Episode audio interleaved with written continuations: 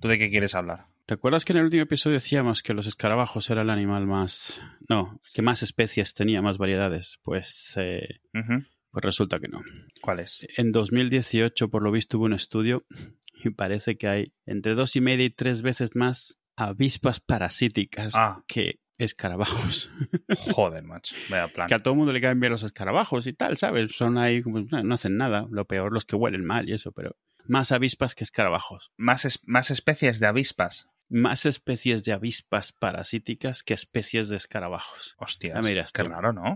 Sí, estaba leyendo un, un- porque buscando, eh, realmente buscando qué foto ponía de fondo, me pongo a ver y eso, o sea, había unos entomólogos que decían que la única razón por la que no era algo más conocido era porque los entomólogos les gustaba clasificar los tipos de escarabajo, pero que no le ponían nombre a los tipos de avispas. Entonces, Ajá. pues no estaban registrados, pero que estaba, que había literalmente eso, decía entre dos y media y tres veces más. Wow. Sí, también el insecto más pequeño. O sea, como un millón, por lo menos. Sí, sí, una cosa absurda. Y también el insecto más pequeño del mundo. La avispa, o sea, el insecto más pequeño del mundo es una avispa que mide menos que algunas bacterias. Dos décimas de milímetro. Ostras, ¿en serio? Que dices, sí, sí, sí, no tiene alas porque a esa altura el aire no, como- o sea, funciona de forma diferente, entonces tiene como una especie de plumas y, y le llevan, no controla realmente. O sea, pero estaba viendo una foto Sí. del microscopio al lado a escala de eso, de una, de un, de una bacteria y era como, es la mitad del tamaño, más o menos. Muy es muy fuerte, es muy fuerte. Wow. Nada, Eso, eso, es,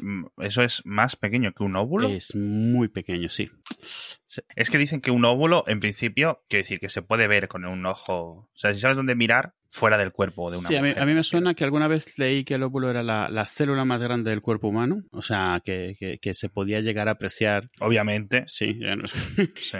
Hablamos de un óvulo humano, entiendo, porque un óvulo a lo mejor de ballena azul, pues coño, a lo mejor es como una pelota de tenis, no Sí. lo sé. Y lo que no sé es si la- los espermatozoides eran los, las más pequeñas. Bueno, realmente no son células completas, obviamente, porque tienen la mitad del ADN, pero vamos, se entiende.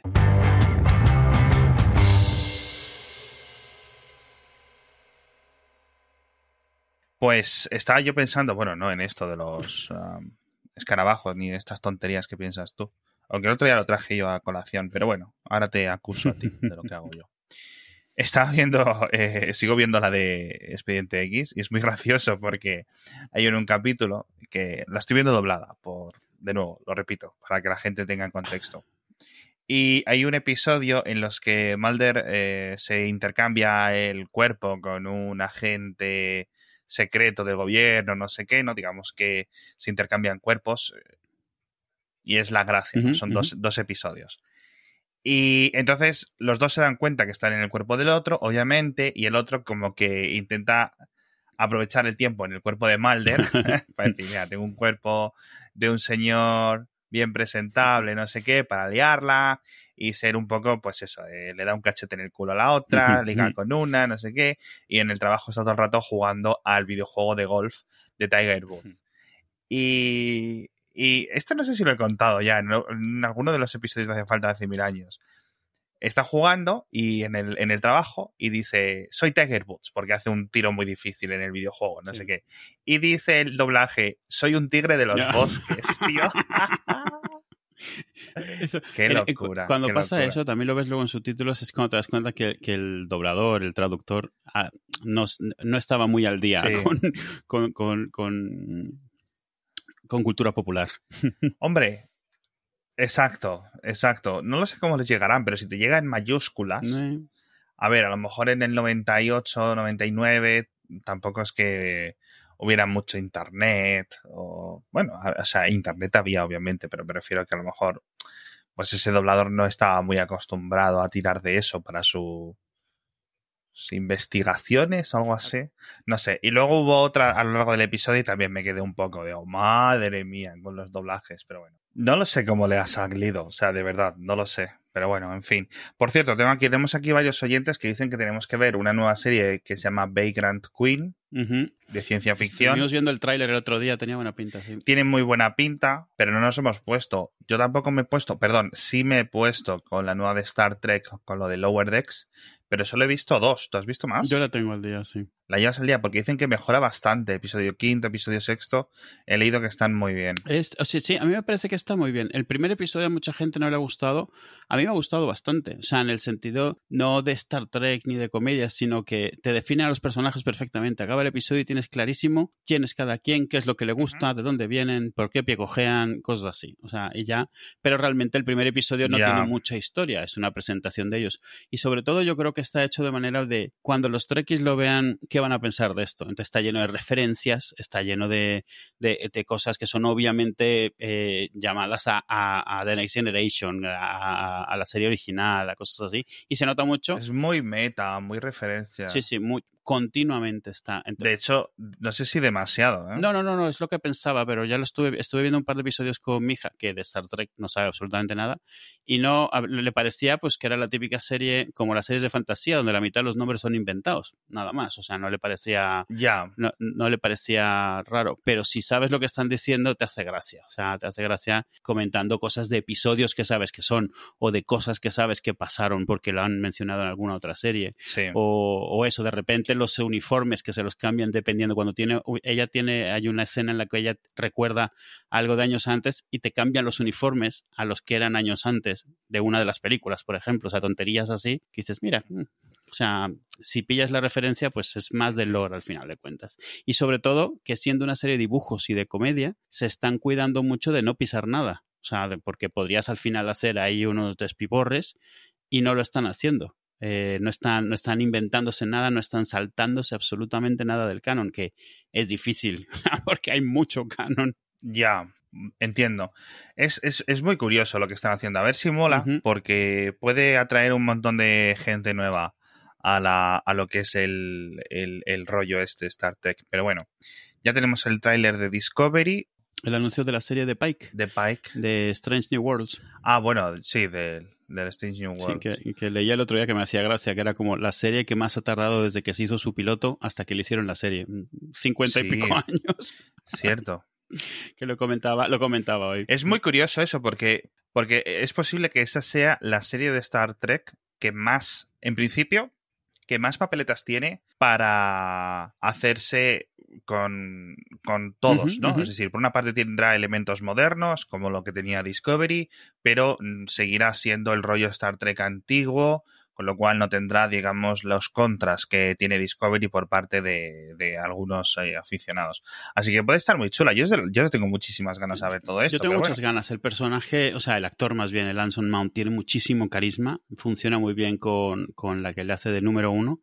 Eh, eso también me gusta lo que dices. Digamos que en el lore de Star Trek, ese, ese tiempo entre Pike y Kirk no está muy documentado. Entonces pueden hacer lo que quieran. Y tiene pinta de que además lo van a hacer un poco en el tono de la serie original, un poco más de, de pasárselo bien. No, Discovery a veces es demasiado seria, ¿sabes? Demasiado uf, cabezona. Sí. Así, lo único malo de esto, o sea, malo entre comillas, es que están cogiendo un personaje que sabemos cómo acaba. Entonces, Ya. queda un poco así. Que tienes un Ujú. tiempo, ¿no? Que son como cinco años. Eh, creo que son menos. Creo que entre. Creo que son los mismos dos que pasaron en tiempo real entre el piloto y el segundo y, la, y el inicio de la serie. Creo que es exactamente lo mismo. O sea, Pike originalmente era el que tenía esa misión de cinco años de investigar el espacio profundo y tal. Como tuvo su Sí. problema, se supone que le reemplaza a Kirk y se queda solo Spock de todo el resto de su tripulación. Obviamente en la realidad no es por eso, es porque hicieron un segundo piloto y reemplazaron a todos los actores menos a Spock. Claro. Oye, un- tengo aquí una cosa eh, que tengo para preguntarte. ¿Qué son los juegos de mesa, pero de, cinta de vídeo, de cinta VHS? Porque el otro día me encontré con uno de Star Trek, pero también lo conocí a través de un episodio de Community en el que juegan a uno del oeste. ¿Esto qué es? Porque esto es como de 25 años antes de... Sí, esto, a ver, esto realmente era, eran juegos que el de Star Trek era bueno, ¿eh? Por cierto. O sea, donde tú tenías todo, eh, o sea, eh, eh, O sea, hay una cinta de vídeo, o varias. dicen juegos, juegos de sí, dicen juegos de cinta, pero realmente el juego no transcurre en la cinta. La cinta lo que te da es la historia. O sea, imagínate Ya. un poco como, como si juegas un juego de rol y el, el, el ¿cómo, cómo le llaman? El, el- El, El máster, sí. Eh, te está contando la historia, pues es lo mismo. Ese te da todo el contexto de la historia de lo que estás haciendo. En algún momento en la cinta, en, en alguna tarjeta te decía, vete al, al minuto 10, 15, 27. Pff, vas ahí. Pero el juego como tal era un juego inmenso de mesa, con un enterprise gigantesco, Ajá. con un montón de tarjetas. Tenías un tricorder de papel en el que metías tarjetitas. Muy burro, ¿eh? O sea, es, este hay de ese y hay de muchas otras cosas. Hay de Star Wars también y eso. Y todos esos vídeos están en YouTube. Y entonces es un poco raro verlos fuera de contexto, porque es como una escena. Ya. De repente salta y es otra escena, y como que te ha faltado todo lo del medio, porque se supone que el contexto te lo va dando la cinta. Y no está, y no es, y no es lineal, es decir, a lo largo de la cinta están las diferentes Así es, escenas porque de las también tienes diferentes tú. finales, obviamente, claro. Claro, claro, claro. el, que, claro. el que tú viste además es en el que Madre sale mía, el Klingon este, el esto. Gouron, ¿no? El, eh, sí, ese Sí, de los ojos grandes. Sí. Este era muy mecánico, era un poco como, Qué curioso, qué curioso. como los libros estos de Elige tu propia aventura, pero con mucha parafernalia. Sí, sí. Sí, sí, justo, justo. Es- es- también es en esta época Y, y de esto había de Star Wars, Sí, de sí, hubo de muchas cosas eh, y, y de, de muchas franquicias, digamos, o sea, de, de tanto de cosas de, de conocidas Ah. como de otras no tanto. Y, y es una época en la que se empezaron también a intentar buscar formas un poco de aprovechar la tecnología, en plan vídeo, eh, muchos videojuegos, por ejemplo, cuando salió el Laserdisc, no el Laserdisc, perdona, el eh, CDI, que era un juego, una consola de juegos, pero basada en CDs eh, y en Laserdiscs, realmente Sí. lo que hacías es que tú al ir jugando, realmente lo que hacías era tomar decisiones y te llevaba a otra pista del CD, donde veías otro cachito de vídeo y otro cachito de vídeo. Claro, claro, mucho Eh, mejor. Entonces te montabas como una peliculita, o sea, con diferentes escenas. Estoy viendo que el de, el de Star Wars es del 96. Sí, sí, bastante reciente. Bueno, no sé si ha habido más, me refiero. Que, Lo, lo que me pregunto yo es si habrá, si esas cosas se habrán traducido. Supongo que sí, existirán en español, me imagino, no lo sé. No lo sé, pero el que estoy viendo pone David Prowse y James Jones vuelven a ser la voz y el cuerpo, perdón, el cuerpo y la voz de Darth Vader Sí. y Gilbert Taylor, o Gilbert o como se pronuncie, el cinematógrafo de A New Sí. Hope, vuelve como cinematógrafo, es decir, que esto está profesionalmente hecho, que si no eran en plan... Sí, sí, sí, sí, no, por supuesto. Eh, Si ves el de Star Trek y son todos los sets oficiales, el Sí. disfraz es completo, o sea, no es algo hecho en plan, mira, te doy ya ahí permiso y te lo haces un poco en tu casa y pones fondos hechos en, en pintados. No, no, no. Sí, sí, sí, sí. es usando, sobre todo usando los sets de, de- o, de, o de las películas Ajá. o en algunos casos los de los las atracciones, en los, en los eh, parques de atracciones, ¿sabes? Como te- había atracciones, yo que sé, de, de- de tiburón o de Armageddon o cosas así, pues aprovechas los sets, o sea, ya que los tienes ahí. Claro, claro, claro. Mm. Qué chulo, qué mal la vida antes de Internet, de verdad.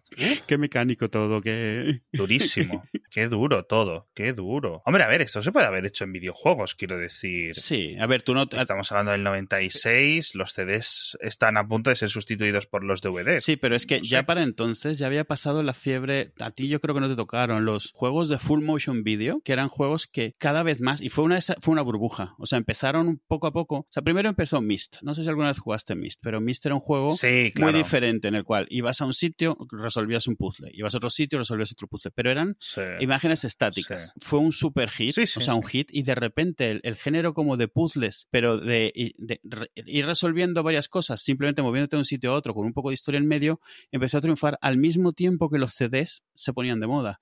Al ponerse de moda los CDs, estos son épocas de, la, de, de las enciclopedias en CD y eso, que venían con esos vídeos tamaño estampita pequeñitos, Sí, así que los voy a reproducir, ¿no? Y empezaron a salir un montón de estos juegos en los cuales la mayoría del juego estaba grabada de que se habían hecho sus, su- eso, su- sus actores, sus disfraces, sus guiones, y tú en el juego continuamente lo que estabas era yendo de una escena a otra. Y fue los FMVs, que del full motion, full motion video, que ahora se usa para otra cosa, se usa un poco para las escenas entre las cosas, pero todo el juego era eso, hasta que llegaba un momento en el cual no había juego. Era como, ¿sabes a qué se parecía? A esto que en Netflix salió hace poco de Minecraft o de, o de, o de Black Mirror, donde estás viendo el vídeo y decides sí o no. Sí, Y sí, entonces se va al siguiente vídeo y es como un árbol de decisiones, pero súper simple, no controlas absolutamente nada. O sea, vas sí, no, sí, no, sí, no, y vas yendo y das una historia. Puedes luego volver a empezarlo y hacerlo de otra manera. Sí. o sea, pero, pero ya está. Y, y hubo, empezaron a salir tantísimos porque es una época en la cual los ordenadores no podían hacer mucho, no tenían suficiente potencia, pero tenías los CDs con megas y megas. ¿De qué los metemos? Pues vídeo, porque el vídeo sí lo podías reproducir. No podías tener un juego muy avanzado en 3D todavía, ni, ni nada demasiado complicado, pero primero empezaron con ponerle, eh, yo qué sé, a un juego que ya existía antes en tres disquetes, pues te lo dan en un CD y le ponen música orquestral, porque está grabado en las pistas de audio, y todo, todo todas las voces de todo lo que se dice grabadas, o sea, actuación de voz. Y luego lo siguiente era vídeo y cada vez había menos juego y cada vez había más vídeo. Y llegó un momento en el cual fue, yo no recuerdo ahora cuál fue el juego que fue como donde se acabó, no me acuerdo si fue Fantasmagoria, Seven Guest, uno de estos en los cuales en plan eran 14 CDs de vídeos y vídeos y vídeos y el juego era como totalmente olvidable. Pero hubo, hubo algunos juegos, digo, Seven Guest fue famoso, Fantasmagoria fue, fue, bastante famoso. Hay uno que muy reciente que se llama Her Story, que es como herencia de esos, aunque es un poco... Ah, sí, sí. O sea, e, e, ese sí que tiene un juego real en el cual tú estás como viendo evidencias, como viendo testimonios y tú los organizas y tal. Pero los anteriores es que no llegaban a eso. El Her Story tuvo un impacto cultural, al menos entre el mundillo más, más gamer. Un montón de gente que nunca había jugado nada de esto, por generación o por desconocimiento si jugaron al Her Story. O sea, suficiente como para que yo que no juego videojuegos escuchase hablar de él. O sea, bastante. Esto es lo que sí que me suena que el equivalente real o el equivalente el más común ahora son estos RPGs japoneses de así de anime, pero que es videojuego, que le llaman, bueno, no sé si le llaman novelas en videojuego. Sí. Y tú vas eligiendo, se elige tu propia aventura, pero digamos que es una especie de híbrido entre un anime y un videojuego, pero tú vas eligiendo las conversaciones que quieres elegir y, y, está muy chulo y la gente echa muchísimas horas jugando con esto y la gracia es que a veces los hace un desarrollador o dos o equipos muy enanos y se forran porque es que... Sí, a poco que triunfes. un par de japoneses, contratas el traductor, el no sé qué, las imágenes son estáticas, con lo cual puedes encargarlas, hacer comisiones artistas y encargar ¿sabes? Todo el arte. Lo publicas, lo pones en Steam, distribución mundial, un montón de gente que está dispuesta a comprar esto y que se vende bastante, es decir, no son juegos de 60 euros, pero está bastante bien y es, tiene un tirón, ya digo, de nuevo, en Japón, ¿sabes? Eh, bueno, en, en, otros países más, pero Japón es donde, Japón, Corea seguramente donde esto tire.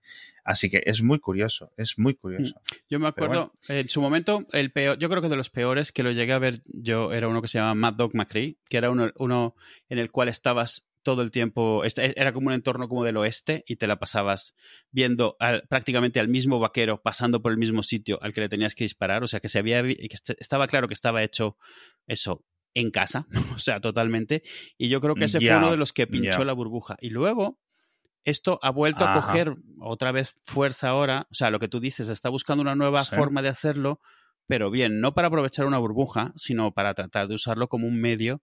Eso, tú al final, si eres un, un dibujante, bueno, no un dibujante, pero un productor de anime, tienes, necesitas muy pocos recursos para hacer algo así. Lo que necesitas es hacer un montón de escenas. Exacto. Pero no, no requieres mucho más. y tienes internet o lo que sea, que, o sea, no necesitas hacer una distribución de CDs y cosas así como antes. Entonces, muchas de las barreras desaparecen.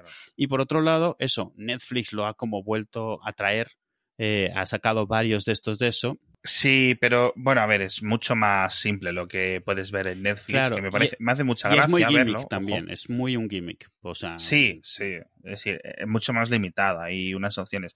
Yo recuerdo cuando fue a salir el episodio este de Black Mirror en el que podías elegir. Pues bueno, sí. la historia estaba bien, pero bueno. Y luego de qué otras cosas había. Yo recuerdo que mis hijas juegan a esto de, en Netflix. Eh, había de unas... El de Minecraft. El del Minecraft, sí, sí. Vale, a ver, está bien. Yo creo que sí. Puede ser muy explotable porque porque además es lo típico que funciona bien en móvil, funciona bien en, casi cualquier plataforma y yo creo que se puede ultra explotar. Lo que, no sé si a lo mejor no quieren tirar por ahí mucho los desarrolladores de videojuegos porque saben que haciendo el enésimo puzzle de gemas se van a forrar mucho más o, de cartas o de alguna basura. Aquí para esto en especial hay un desarrollador llamado Telltale Games que se ha dedicado a esto. Esto es su, esto es su core. Sí, hicieron el de, eh, hicieron uno de Batman, hicieron uno del cómic de Fables, que es un cómic excelente y es una historia original basada en ese universo que está muy bien. Hicieron muchos de Walking Dead también y me suena que ellos estuvieron detrás de, del motor que usa Netflix también.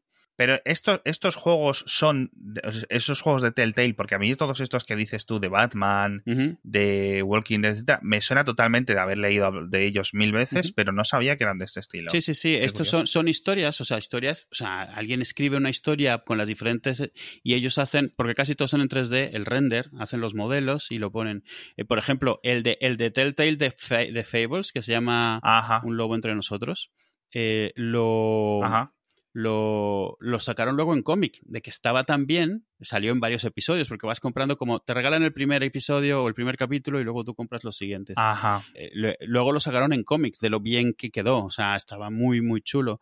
Eh, y, y, te digo, de los de Walking Dead, yo no sé cuántos llegaron a sacar, cinco, seis, siete, no lo sé, un montón. Sí, esos tenían bastante, bastante éxito. A lo mejor incluso más que lo del Hair Story. No es que no sabía que eran, que eran del mismo estilo, pero sí que, sí que eran populares. Eh, hablando de Netflix y todo esto, ha habido un, un, acontecimiento un poco raro, porque la nueva serie de The Voice, mejor dicho, la nueva temporada de The Voice, no en Netflix, en Amazon, han publicado solo tres episodios, es decir, han vuelto con tres episodios. Luego el resto van a ir añadiéndose una semana, uno cada semana, con lo cual tienes un poco. Sí, ahora ya, ya tienen cuatro. Un punto intermedio. Yo solo he visto uno y me quedé dormido en el segundo.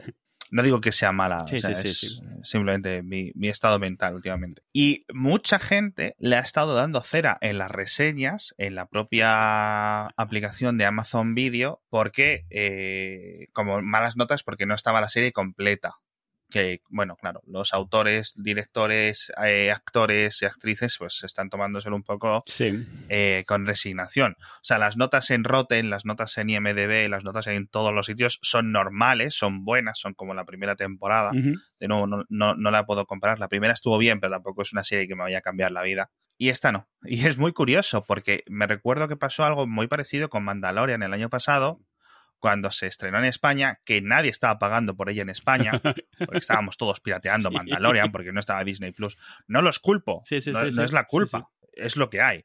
¿no? Porque incluso luego cuando llegó Disney Plus a España, trajeron ya Mandalorian y en vez de decir, oye, esto ya lo tenemos emitido, vamos a ponerlo todo de golpe. No, volvieron a ponerlo semana a semana. Creo que lanzaron dos iniciales y luego semana a semana, que era como súper ridículo. Pero este modelo tiene sentido y creo que muchas personas, obviamente, nos hemos acostumbrado al nueva temporada de no sé qué, ala, 20 capítulos, 10 capítulos a golpe, ¿no? Suelen ser 10 capítulos eh, más, más, más últimamente. Y ala, ahí ya tienes para todo el fin, ¿no? Es decir, mi plan para el fin de es comerme todo esto, hacerme la vomitona esta de, de esta serie. Y mucha gente ha asumido que como ese era el modelo nuevo, que, el streaming iba a ser así. Significaba que era una mejora con el modelo anterior de las semanas, que el modelo de, las semanas, de la publicación de episodios, el que habla de repente hubiera varias semanas que no aparecía nada porque era alguna tontería de fútbol americano en Estados Unidos o alguna la acción de gracias o el no sé qué.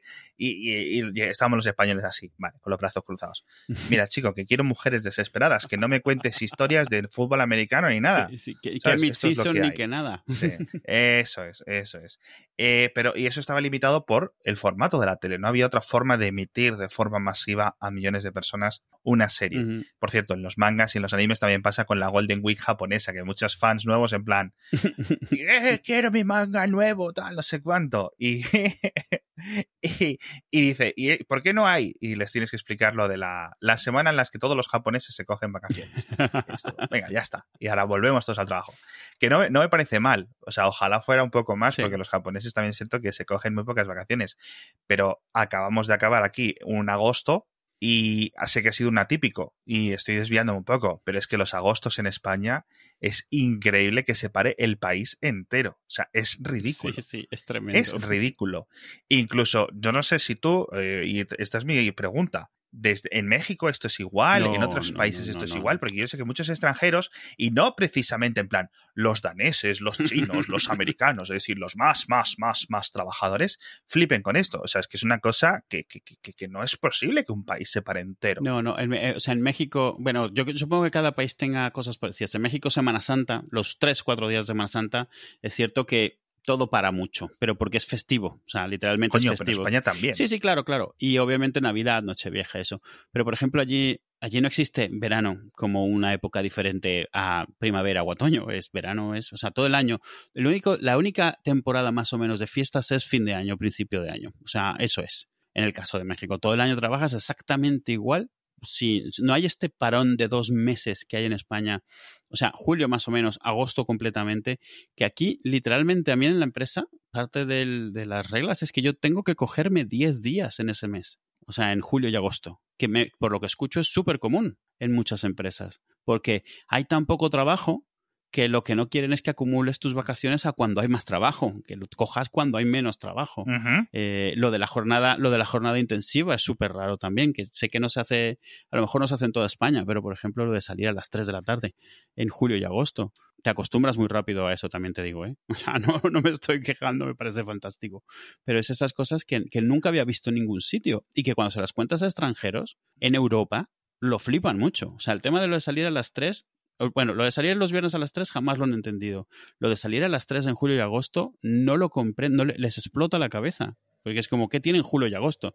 Ya les dices, calor. Lo que tienen es mucho calor. Es que no hay nada. Tú sales y no hay coches en la calle. Los sitios están vacíos. La mayoría están cerrados. A ver, parte tiene que ser lo del calor, parte tiene que ser cultural, Sí, parte supuesto. tiene que ser que no lo sé. Sí, Pero porque es hace el- muy hace raro. el mismo tío. calor en es Portugal. Estamos en el mismo sitio. Y, y en Italia Sí, sí, y todos sí. estos, no sé, de verdad, no lo sé. O sea, quiero decir, no es que en México haga menos calor. A mí me da mucha pena en Portugal algunas porque ciudades. nosotros tenemos oficinas en Portugal, pero el soporte se les da desde España. Entonces los pobres en julio y agosto están tirados, o sea, porque todas las tardes, que de por sí entran una, tarde, una hora más tarde que nosotros por la diferencia horaria. Y, y de- además, en toda la tarde, olvídate que, que te conteste eh, sistemas, porque no hay nadie en la tarde, porque te contestan desde Ya. España y no hay nadie en la oficina. Yo lo de, lo de los horarios estos de las tres, eso sí lo puedo entender. Porque si al final echas las siete horas, Sí, sí, al final las horas están, o sea, las horas, la empresa no pierde horas, eso está clarísimo. Eh, se distribuyen simplemente de otra manera. no lo sé. Eso, eso es, eso, ya te digo, lo que más me llama es lo de,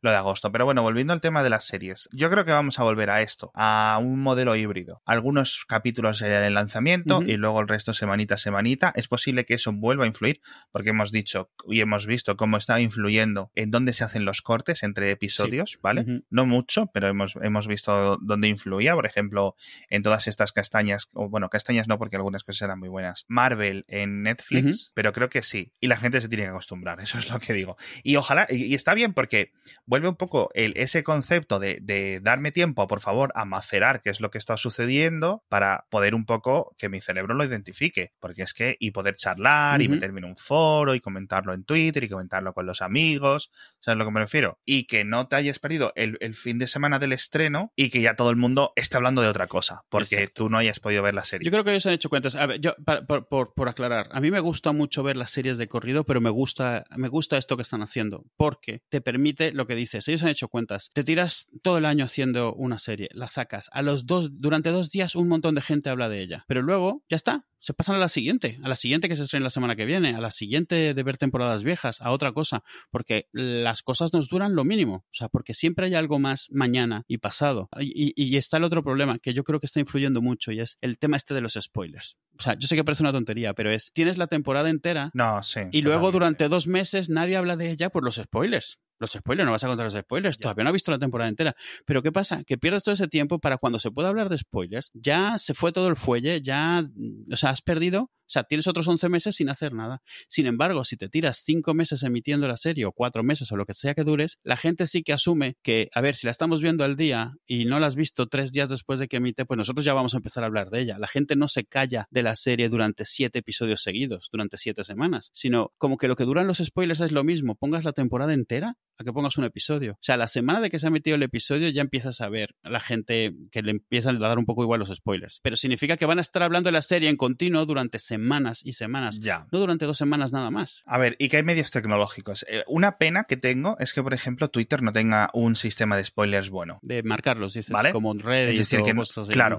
Exacto, exacto. Como en Reddit o incluso en Telegram, creo que puedes Sí, sí. hacerlo. Telegram tampoco es muy bueno. eh, Facebook. Eh, es decir, vale, puedes ponerles etiquetas o un montón de cosas, pero no tienen. Y eso influye. Sí, para cuando has visto la etiqueta ya has leído el tweet. O sea, no. Sí, o no te has dado cuenta que tienes que, eh, además, silenciar esa etiqueta o no la quieres silenciar. Es, y es, es complejo y se solucionaría de verdad bien con un, oye, esto tiene tal, ¿sabes? Un meme, una cosa graciosa, etcétera. Yo entiendo. El otro día un oyente nos decía, oye, Alex me ha spoileado. Yo no sé si le spoileé Expediente X o Stargate, pero bueno, es lo que hay. No, a ver, que si, que de nuevo, él, él lo entendió. Recuerdo el mensaje, creo que era Luis, Luis Sanos. eh, entendió que, bueno, pues chico, es lo que hay. La gente va a seguir hablando de esto y ya está. Y el, el material, lo que hemos comentado aquí nosotros, tiene un valor.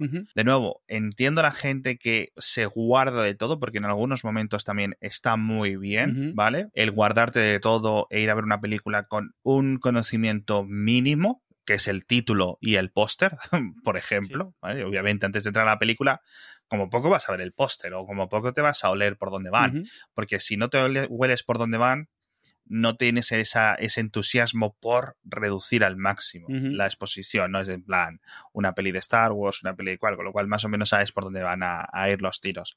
Y, es, y, y eso yo lo respeto y me parece súper guay y, y- y entiendo cómo a muchas personas les puede mejorar la experiencia. Por otra parte, llega ahora la película de Dune, que vino con el nuevo tráiler, ya te sabes el final, quiero Sí, decir. bueno, eh, No pasa nada, ¿sabes a lo que me refiero? Entonces, en ese sentido, tiene que haber un poco de, de entendimiento más por los spoilers, obviamente. Y eso es una cosa que hemos abogado mucho desde este programa en plan lobby. No lobby, o sea, hemos dicho en algunas ocasiones, no es pro spoiler, es anti anti Sí, realmente, no es lo que no es exactamente lo mismo.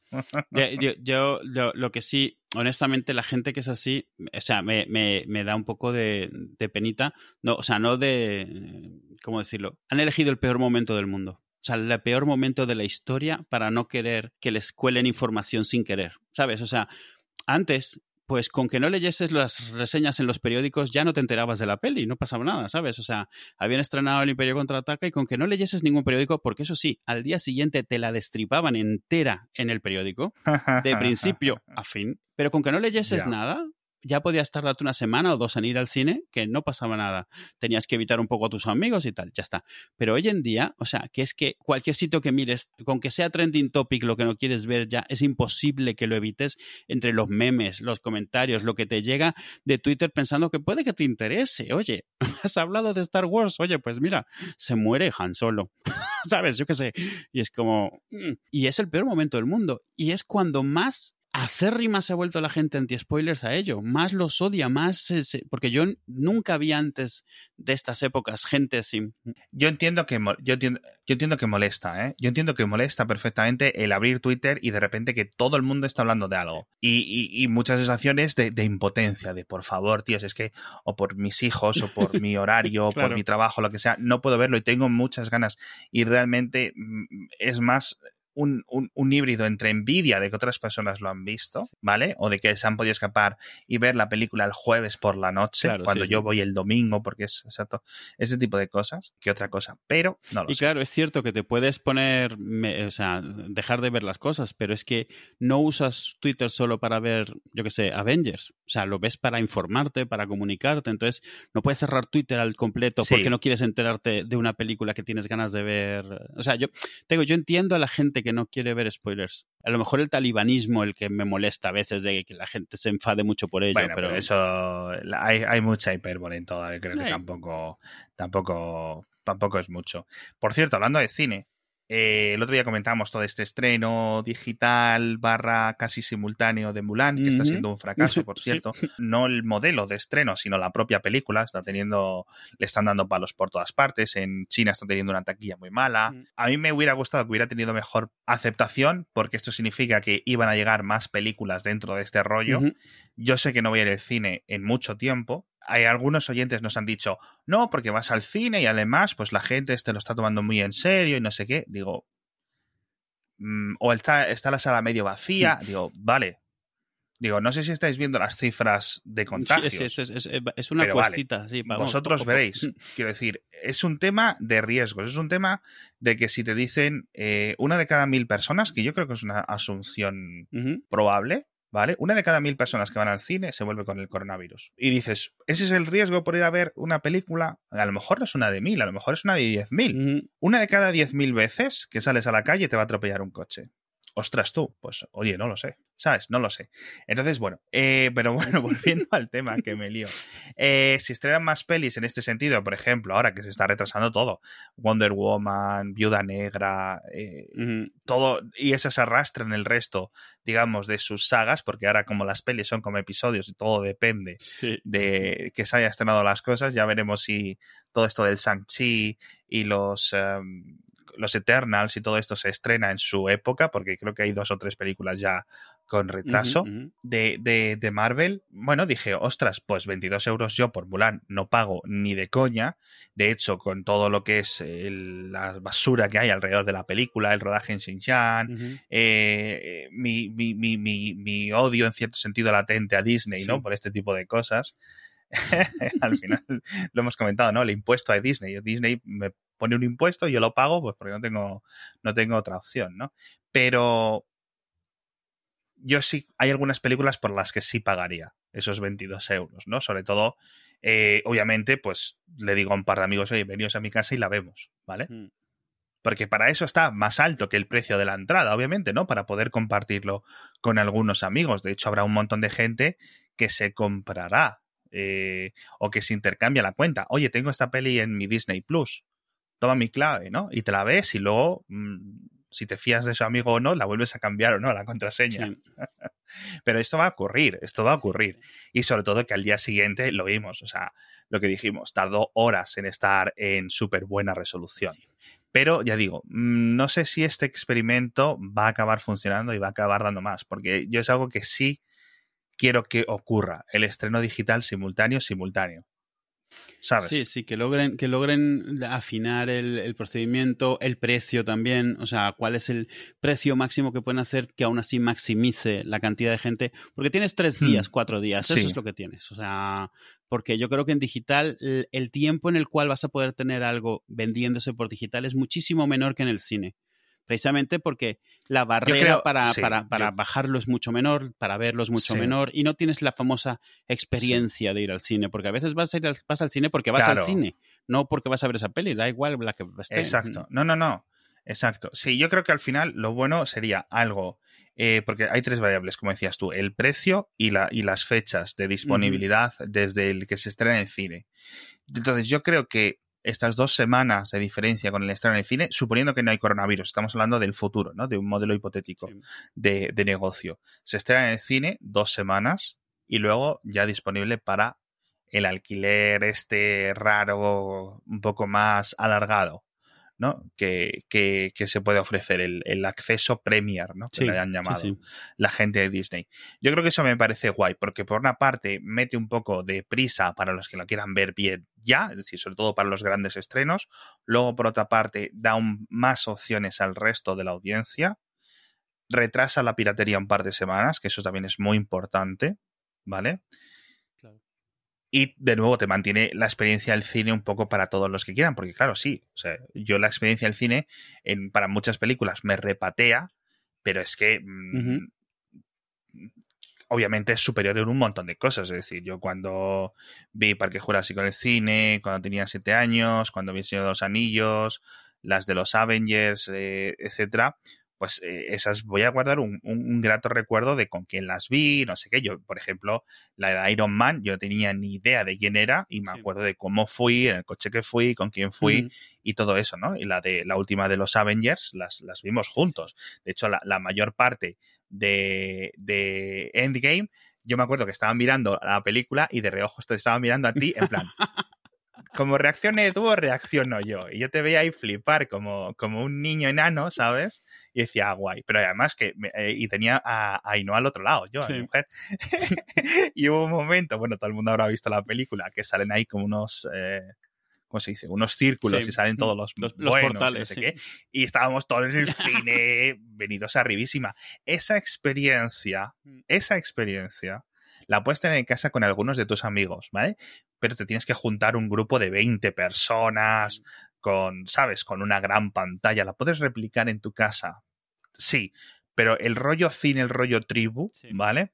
Eso es algo muy difícil de replicar. De hecho, yo me acuerdo, y con las de Star Wars también, con las he visto contigo, etcétera, pues es, es, eh, es algo que no se puede sustituir, al menos para la mayoría de las personas, que es el, vale, voy a darle al play y la veo en mi casa tranquilamente con unas palomitas. ¿Puedes disfrutar la película? Sí, pero no es disfrutar la experiencia. Sí, yo creo que es, de- es- de ese eh, rollo. eh, lo del cine lo que tiene es, a ver, no, es una pantalla, es audio, pero es un tema de, ¿cómo, ¿cómo decirlo? De sentidos. O sea, tú cuando vas al cine, vas al cine, o sea, no tienes cosas que te distraigan. Es esto típico que, que, que, las aplicaciones que te bajas para que no hayan más cosas abiertas que nada más te, para aislarte. En el cine te estás aislando rodeándote de sentidos. Tienes una pantalla que ocupa todo tu campo de visión, todo el resto está oscuro, con lo cual no hay nada que te distraiga.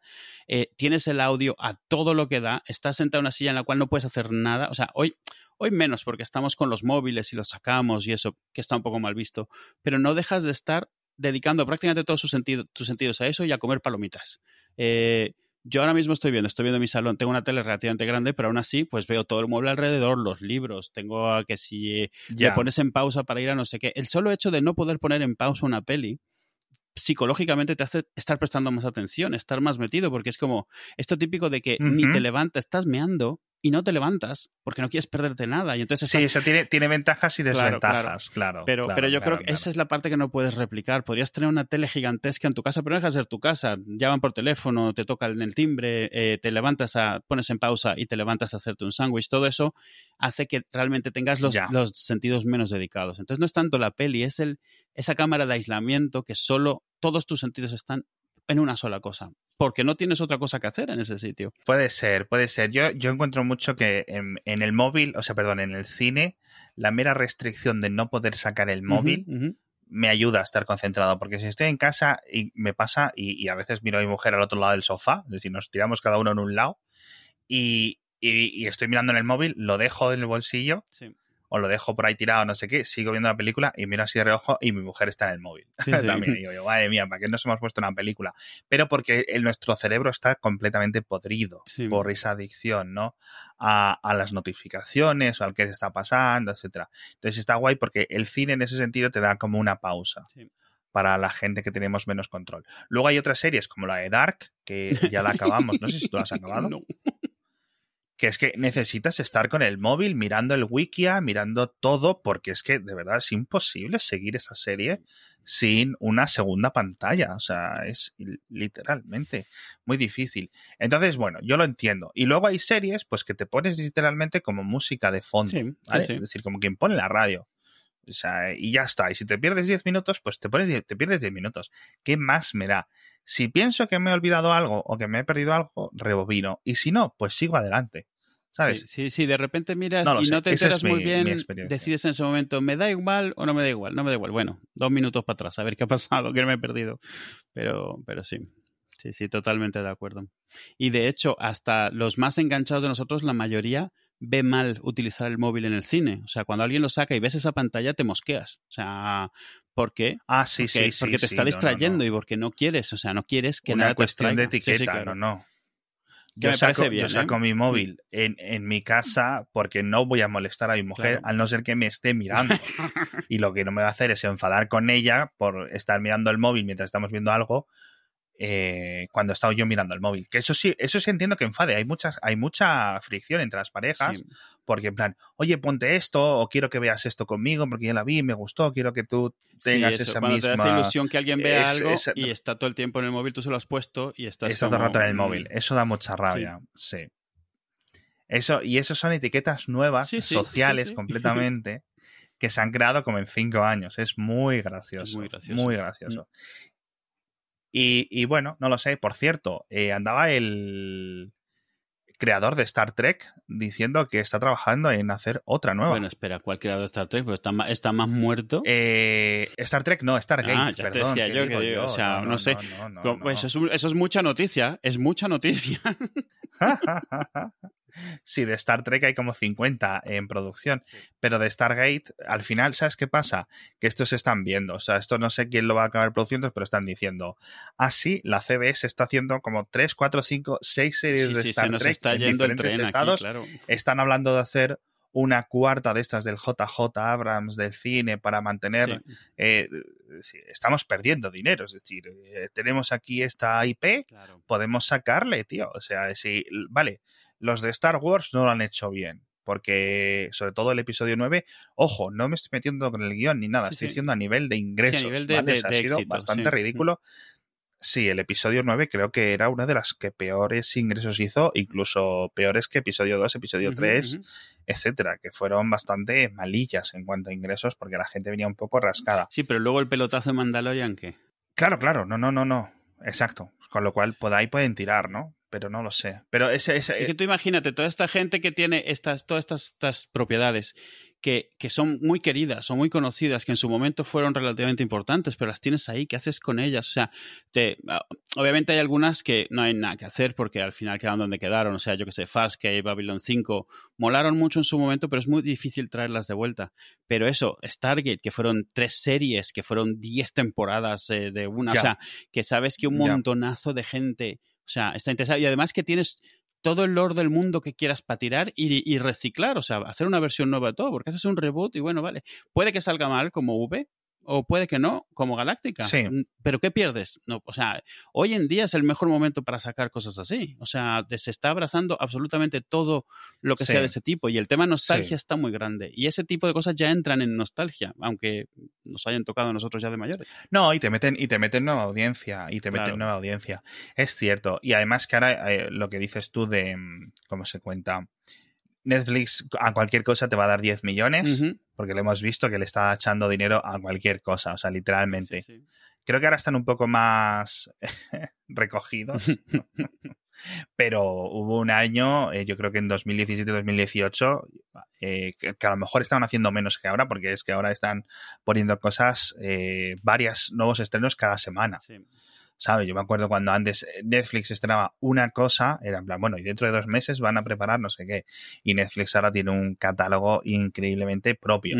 Y están echando todos muchos millones. Entonces, eh, muchos deberían de aprovechar por ahí. Yo creo que el de, el de Stargate lo va a intentar crear. Lo que yo no sé si eh, los derechos los tiene alguna... eso siempre es jodido. Alguna especie de productora o algo y no puede ir directamente a Netflix, que a lo mejor son los que estarían más interesados en tener este tipo de cosas, igual que echaron no sé cuantísimos millones en Witcher para tener su propio juego de tronos, aunque luego, bueno, pues estaba a cierta distancia, etcétera. Bueno, estaba a cierta distancia hasta que Juego de Tronos cerró esa distancia en la temporada 8.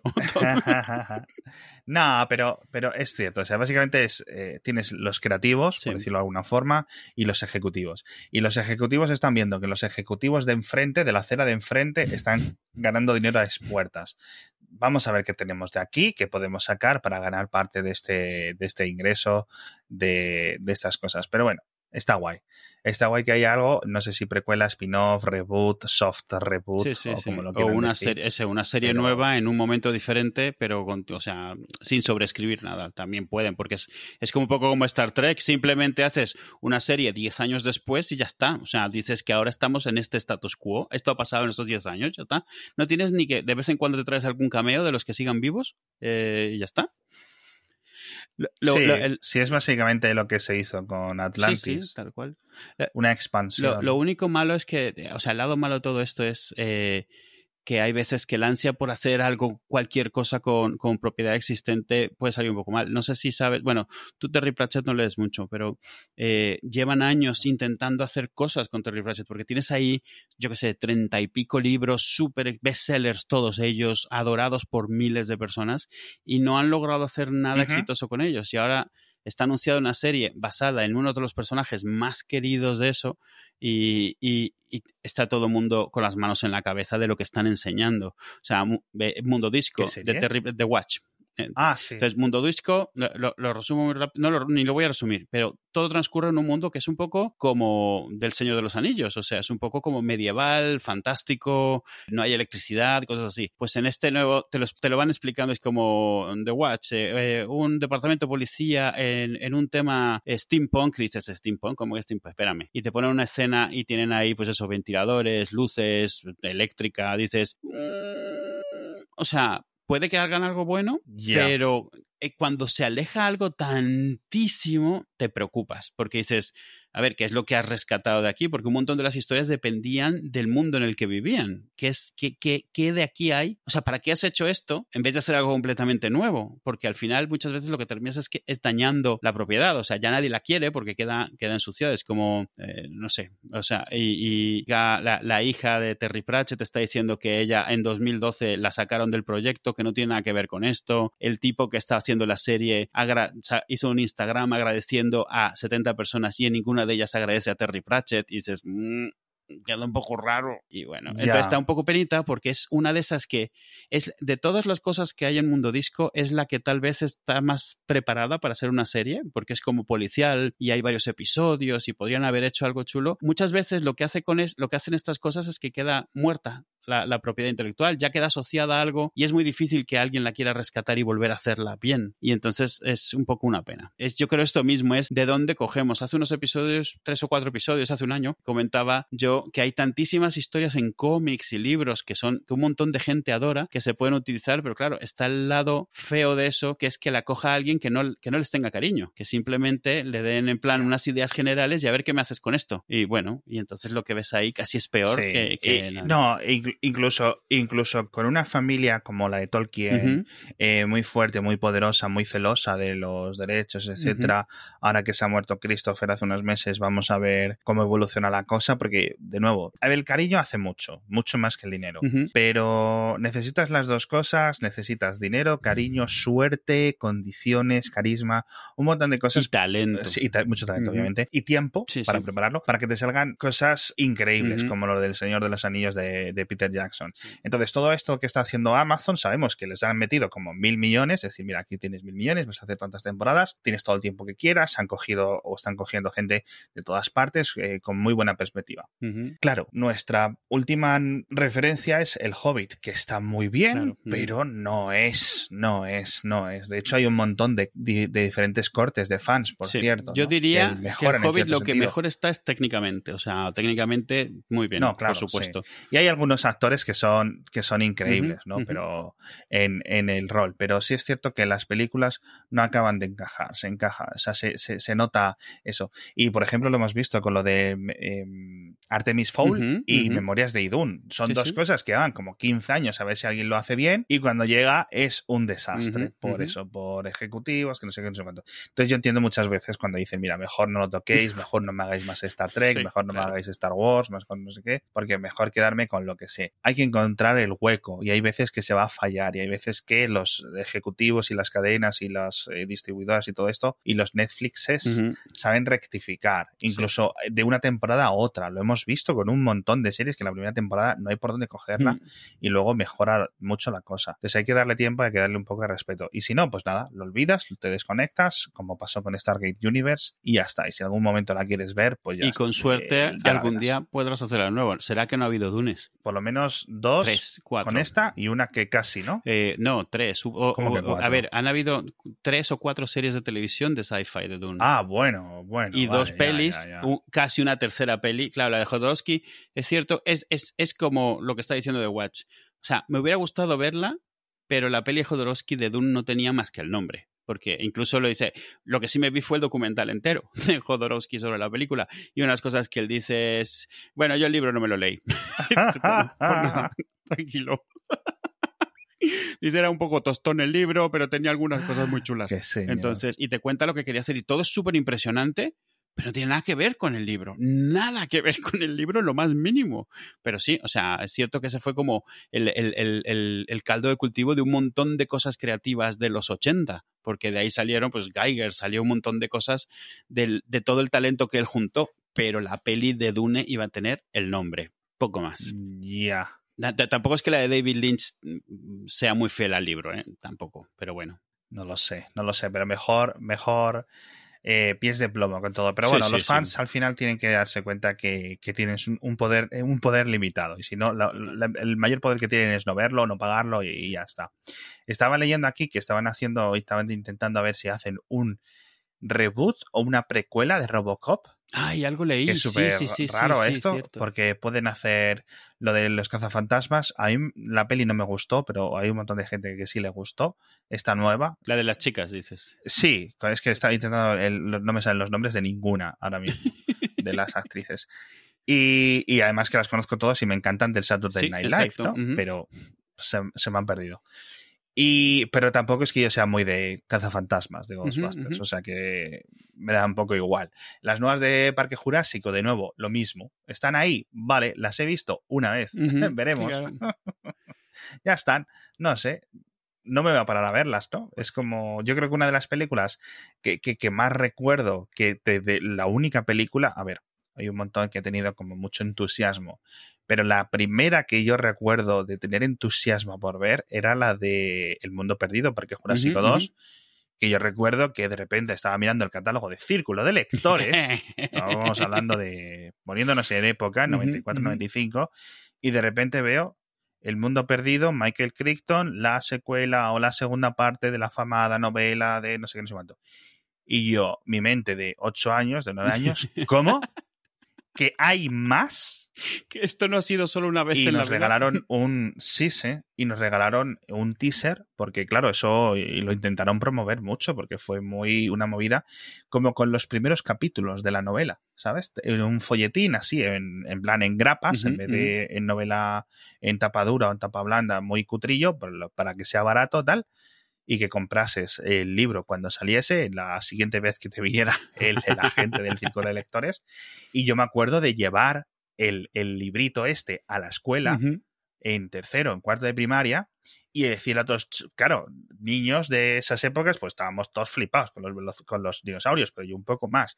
Y decía, mira, mira, mira, mira, tío. Pues claro, ni internet ni hostias. O sea, Claro, ahora claro. mismo coges eso, ves el enlace, te lo pongo en Telegram, te pongo mil stickers y ya está. Pues esa misma sensación la tengo. Y otra muy parecida es cuando yo no había visto Star Wars, ¿te acuerdas? Sí, sí, que te lo sí, dije sí. hasta hace unos años pero sí conocía todo el... Y una vez un amigo mío que sí las había visto y las tenía, digo, oye, tú me puedes dejar los, las cintas de Star Wars.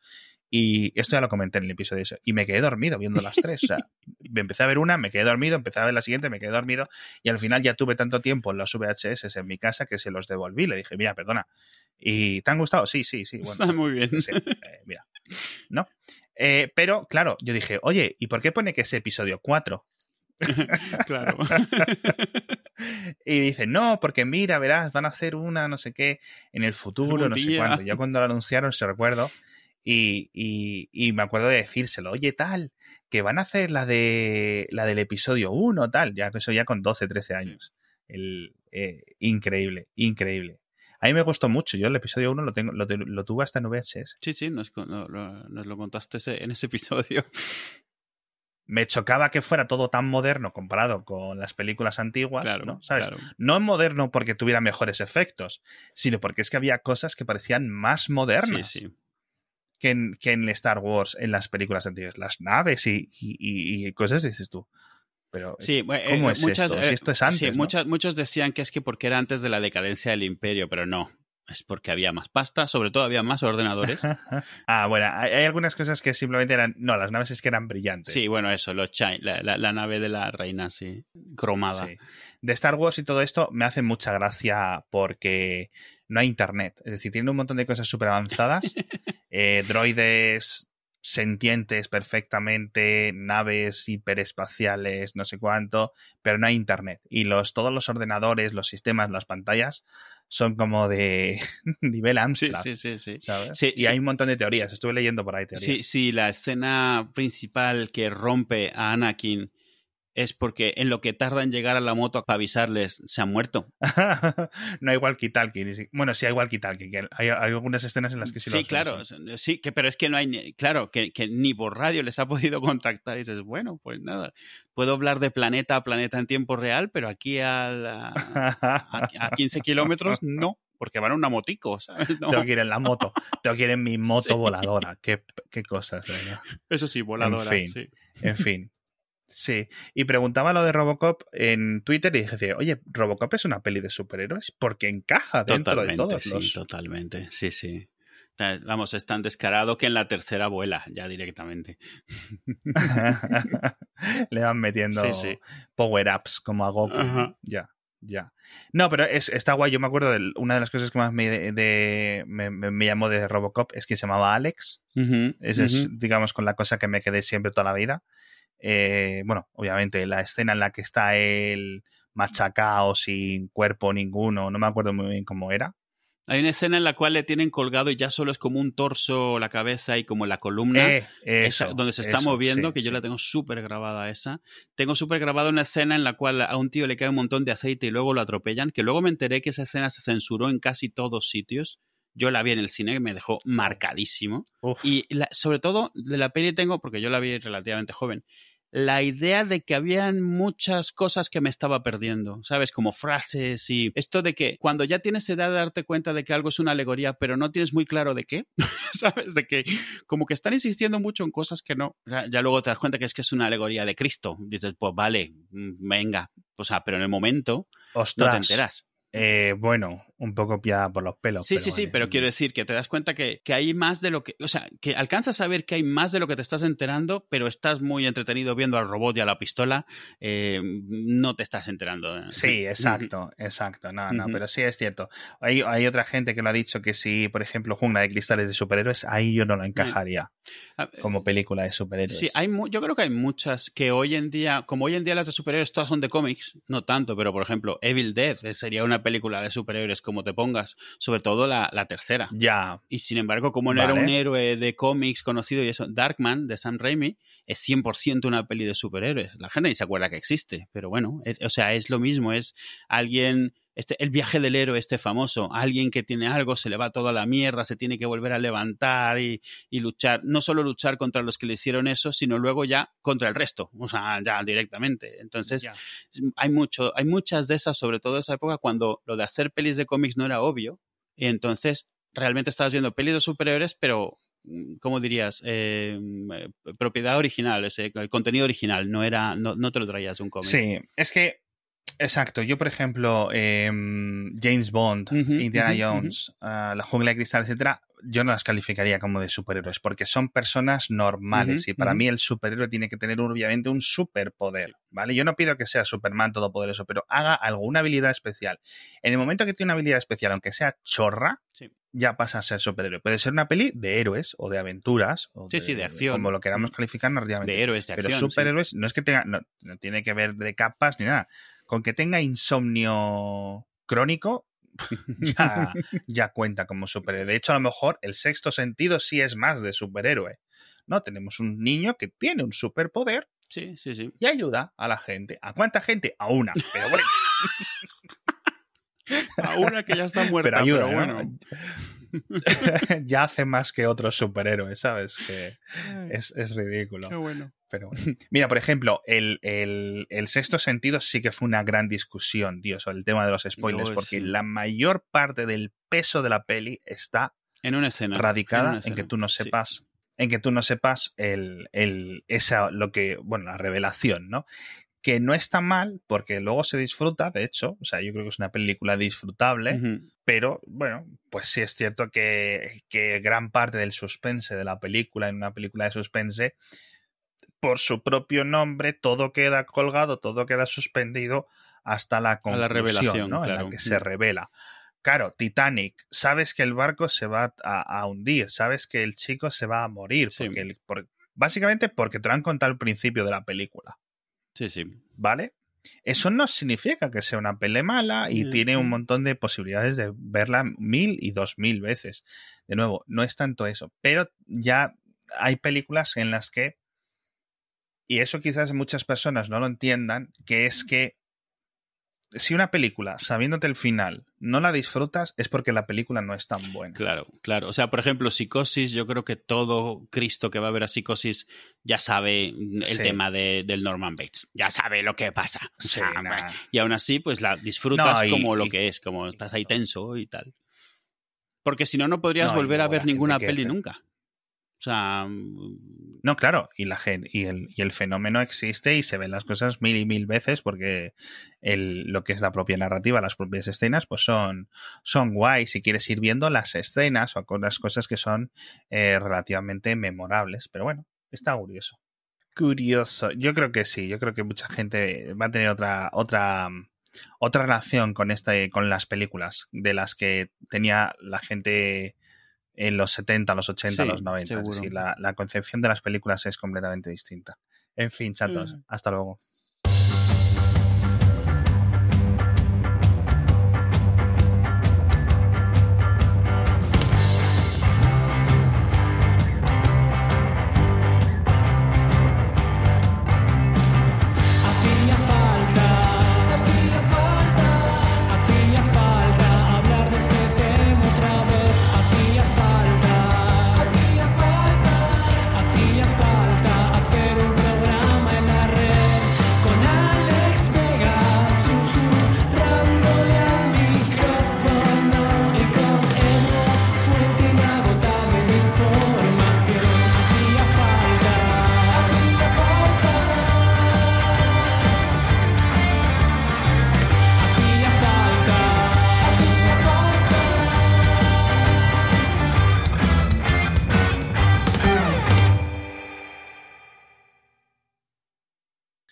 Pero bueno, eh, hemos hablado simplemente casi de entretenimiento en este programa, en este episodio, tío. Ahora que lo pienso, es para compensar lo de los 40 minutos que estuvimos hablando de lo de Epic anterior. Y si quieres, hablamos más de Epic. No, no, no, no, no, no, no, no. No, no, no. Además te he hecho un poco de filibustería de esta, dándote bola para Sí. bajar para que no nos diera tiempo lo de Epic, porque es que literalmente no tengo ganas ninguna. Oye, ya que, ya que lo hablas en bueno. otros sitios, sé que te molesta mucho la, la, la, la comparación con la, con la tienda, o sea, o cuál cuál era, con el centro comercial, no me acuerdo. O sea, que te dicen que la App Sí. Store es como una tienda. ¿Tienes alguna mejor? Quiero Es decir, que se no hay te ocurre- ninguna. no, obviamente nada va a ser exactamente igual. De hecho, ese es el problema con todos los símiles y las metáforas.